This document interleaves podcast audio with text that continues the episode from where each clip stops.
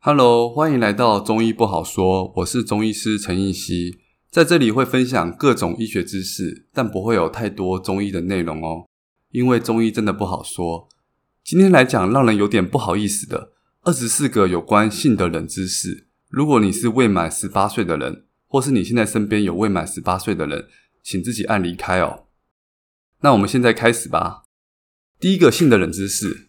女生的阴毛可以帮助女生的私处保温，让阴部的血液循环比较好，循环好阴部才能保持湿润，也更不会有感染的问题。性的冷知识第二点，女生兴奋时，接吻的味道会跟着改变。兴奋时交感神经会让唾液变得比较粘稠，所以在兴奋的状态下，唾液会变得粘稠牵湿，而平常的状态唾液会清清如水。所以在跟伴侣接吻的时候，可以靠对方唾液的味道来知道对方目前的状态。那性的冷知识第三点，俗话说女生三十如狼，四十如虎。研究发现，男性的性欲高峰在二十岁左右，之后会慢慢消退，而女性的性欲高峰比较晚哦，差不多是落在三十五岁。可能因为这个年纪，生理上让女生把握住最后容易受孕的机会。女生三十五岁之后，性欲就慢慢消退哦。所以，男生性欲的高峰是落在二十几岁，女生性欲高峰会比较晚，是三十五岁。第四个有关性的冷知识，女生的阴蒂跟男生的阴茎结构上其实是非常相似的，主要都是由海绵体所组成的。只是女生的阴蒂我们看到的只是冰山一角，大部分的组织都藏在体内，所以可以把女生的阴蒂想象成男生的龟头，都是一个末梢神经数量分布非常多的地方。阴蒂兴奋的时候，反应也会跟阴茎相似哦。血液会大量集中在微血管上，让内部的海绵体也跟着膨胀变硬，可以胀到三倍左右哦。所以阴蒂是会勃起的，但女生不会有勃起障碍哦。因为就算女生的阴蒂没有勃起，也不会造成无法性交哦。因此，就算没有勃起，只要阴道足够的潮湿湿润的话，一样可以进行性行为。第五点。亚洲人女性阴道平均深度只有九公分哦，这个深度比一般的阴茎勃起的长度还要短。像台湾男性的阴茎勃起长度差不多是十二公分，而女生的阴道跟男性的阴茎一样哦，兴奋的时候会变大，因此才可以足够容纳整个阴茎进去。所以阴道会像气球一样哦，从原来的九公分，兴奋勃起的时候，阴道会膨胀到十五公分，足够放进勃起的阴茎。所以女生的性器官就像凹进去的气球，男生的性器官就像凸起来气球，都可以因为兴奋而充血变大。第六点哦，女生的敏感点 G 点大概是在阴道口算进去的差不多四到五公分，是在前侧的阴道壁，这个深度大概是两个指节的深度哦。而男生之所以要有龟头，因为龟头跟阴茎中间有个冠状沟，在面对面的性爱的时候，这个沟刚好可以摩擦到女生的 G 点哦。第七点，男性的阴茎在放松的时候，并不会在正中间哦。大部分的男生都会稍微偏左边一点。研究发现，偏左边跟偏右边的比例大概是七比三，偏左边的比较多。所以看有些男生穿比较紧身裤的，一般都是左边的裤裆蓬起来哦。那为什么比较多的男生是偏左边呢？因为左边的睾丸容易比右边的睾丸还要低，而左边的睾丸低会把阴茎往左边拉。所以阴茎偏左边的人比较多。好，那第八点，那为什么左边的睾丸容易会比较低呢？为什么睾丸的高度不完全相同呢？因为如果两颗睾丸高度相同的话，走路的时候会容易彼此碰撞，所以两颗睾丸会有些微的高度差。第九点，阴茎没有骨头，但也会骨折，因为海绵体外面包了一层白膜，如果白膜破裂的话，男生会感到非常剧烈的疼痛，这时候要立刻进行手术。如果没有把白膜缝合的话，之后将无法勃起哦。阴茎的骨折多半也发生在性交的时候，最危险的是女生在上面的姿势。第十点哦，女性一旦减重，胸部就容易跟着变小，但男生减重不会让阴茎变小，因为阴茎的表皮几乎不含皮下脂肪。因为如果有皮下脂肪的话，皮肤会变得不易伸展，就没办法勃起了。所以阴茎不含皮下脂肪，所以不管体脂降得多低，也不会改变阴茎的尺寸。相反的，无论变得多胖，阴茎那边也不会因为长脂肪而变大。反而是胖的人，肚子很容易会有脂肪。胖的人使用上反而会觉得阴茎比较短小。研究发现，体重每多出五公斤的话，阴茎就会少一公分，因为阴茎会陷在你肚子跟大腿这部分的脂肪当中。第十一点，睾丸对男生来讲很重要，那为什么要把这么重要的东西裸露在外面呢？因为阴囊的温度只有三十五度，比体温低个两度，生殖细胞在越低温可以保存得越久。所以为什么女生的卵子只能用到四十岁到五十岁，而男生的精子可以用到六七十岁？为什么郭台铭六十八岁还可以让别人怀孕？因为他有钱啊，不是？因为男生有阴囊啊，让睾丸露在外面，温度比较低，可以把生殖细胞放久一点。所以如果男生去捐精，或是女生去冻卵，这些精子跟卵子会保存在零下一百九十七度的液态氮里面，在这种温度下，精子跟卵子理论上都可以永久保存哦。所以，如果男生穿着不透风的内裤，或是常常去泡温泉，都会容易让精子死亡。第十二点哦，男生的阴囊冬天比较皱、比较紧缩，夏天为了散热，阴囊会变得比较松垮。然后，男生如果被碰触到大腿内侧的话，我们的阴囊也会不自主的收缩起来哦，身体会担心是不是有什么危险东西要撞过来了。第十三点哦，睾丸的大小与制造精子的数量很有关系，睾丸越大，制造的精子量就越多。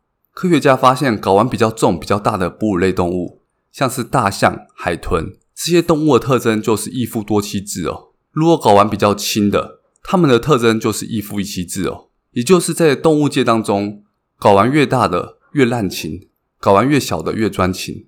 这边讲的睾丸大小是相对于动物的体重哦。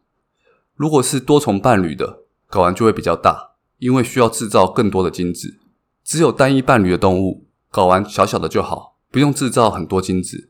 而人类的睾丸相对于其他动物是偏轻的，也就是人类社会基本上还是一夫一妻制的，是属于比较专情的动物。而这在人种上也是有点差异的。研究统计，黄种人平均一颗睾丸差不多是五十公克，白种人差不多是七十五公克，黑人差不多是一百公克，是我们黄种人的两倍重，所以黑人的精量也容易比较多。而为什么我们东方人的睾丸最轻呢？因为我们中国人比较保守。古时中国人女生一辈子大概只会跟一个男生发生关系，所以男生不用制造太多的精子。而非洲黑人的女生比较滥情，可能同时跟很多男性发生关系，所以常需要精子竞争。男生需要制造大量的精子，在女生的阴道中精子竞争，以量取胜，才不会竞争输掉其他的男人。同样的道理。所以，为什么黑人的阴茎长度最大？勃起长度差不多十六公分。过来是白种人，勃起长度差不多十四公分。然后才是我们的亚洲人最短，勃起长度差不多只有十二公分。因为中国古时的女性最专情，一生几乎只跟一个男生发生关系，所以不需要货比三家，所以才演化出亚洲男性最小的睾丸、最短的阴茎。第十四点哦，研究发现。当男生做那件事情的时候，可以减少鼻塞这个问题，差不多可以持续一到两个小时哦。所以大家可以来试看看，在做这件事情的时候，基本上是不会有鼻塞的问题的，并且在做这件事情的时候，也可以减轻头痛的问题哦。第十五点哦，男生的精液里面会含有一种纤维素，让精液碰到空气时候会马上凝固，所以精液射出来的时候碰到空气会瞬间变得粘稠。其实精液在我们原来体内是清清如水的，没有粘性的。然后射出来的精液接触到空气五到十分钟后，又会液化，变得清清如水。所以精液原来一开始是像我们尿液一样非常稀的，这样才可以从我们的尿道中被射出来。然后射出来一接触到空气，马上变稠，这样才可以粘在女生的阴道体内，不会流出来。然后经过五到十分钟后，再变成稀的。这样精液里面的精子才可以往子宫里面冲，才有机会让女生怀孕。所以精液里面含的特殊成分，让精液可以一开始稀，之后再变稠，然后再变稀，以完成精液的任务哦。第十六点，我们睡眠的时候有比较浅眠的快速动眼期，跟比较深层睡眠的非快速动眼期。在浅眠的快速动眼期的时候，比较会做梦，而男生有可能在这时候勃起。而如果是比较深层睡眠的时候，非快速动眼期的时候，大脑会完全休息，这时候是不会做梦的，阴茎也不会勃起的。所以，如果早上起来发现自己会晨勃，代表你是在比较浅眠的状态下醒过来的。你大概是在半梦半醒的情况下醒来。如果你是在熟睡的阶段被闹钟叫醒，没有做梦的，这时候醒来是不会晨勃的。所以大家可以试试看哦。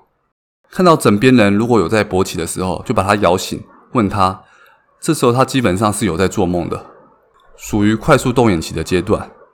研究发现，女生也会有类似这样的现象哦。当女生进入浅眠的快速动眼期的时候，阴道里面的血管也会比较容易充血，会分泌更多的液体，表现出比较湿润的情况。第十七点，男生在高潮的时候，血压上升的幅度会远高于女生哦。好奇的人可以在做那件事情的时候自己来量血压哦。所以马上疯的案例基本上都是男生哦。另外研究发现，马上疯大部分都发生在户外或是跟外遇的对象做那件事情的时候。这很好理解哦，因为在户外会怕被别人发现，或是在偷情，这时候都会特别容易紧张哦，都会特别容易发生马上疯哦。第十八点，女生的前戏的时间长一点，会比较容易受孕哦，因为前戏的时间比较长的时候，阴道会分泌更多的碱性分泌物，能够提高精子的生存几率。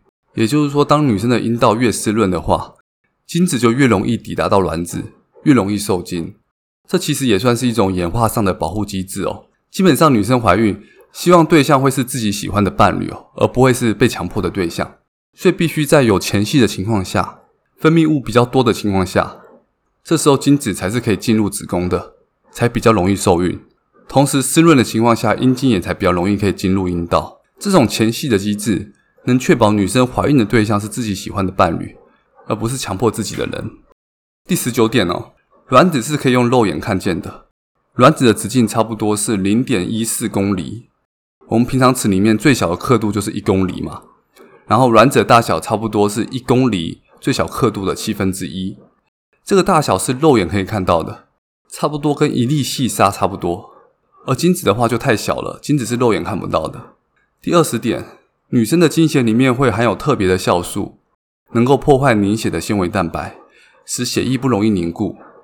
因为如果月经的血液容易凝固的话，血液就会堵塞到阴道里面，导致子宫内膜无法顺利排出。因此，经血跟我们一般血液比起来是不容易凝固的。第二十一点哦，在所有的动物当中，乳房最大的就是人类的女性，差不多一半的哺乳类动物的胸部几乎只看得到乳头而已哦。就算是乳牛，乳房相对于身体的比例来说，仍旧远小于人类女性的乳房哦。那为什么人类要有这么大的乳房呢？因为女性的乳房可以发挥性魅力的作用。因为人类是直立行走的，在面对面的时候，人类乳房正好会是视线所及的范围。其他动物都是趴着走的嘛，根本无法直接看到对方的乳房。所以人类胸部之所以会大，最主要就是为了审美性质，而不是功能性质。因为乳房大小也跟哺乳量无关，所以不要再说你的伴侣胸部不大了。人类已经是所有动物当中胸部最大的了。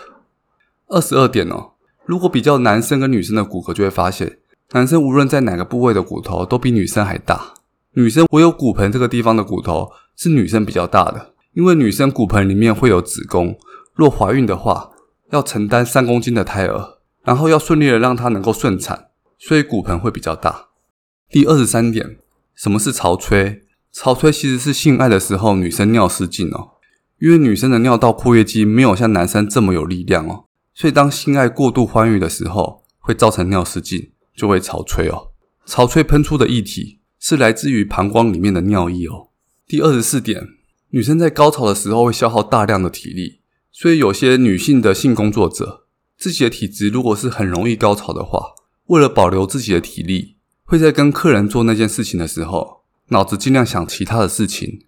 或是稍微挪动自己腰部的位置，避免客人的阴茎触动到他的敏感点，借此来避免高潮，这样才有办法应付更多的客人。好，那今天的分享就到这边喽，希望对你有帮助。中医不好说，我们下次再见喽，拜拜。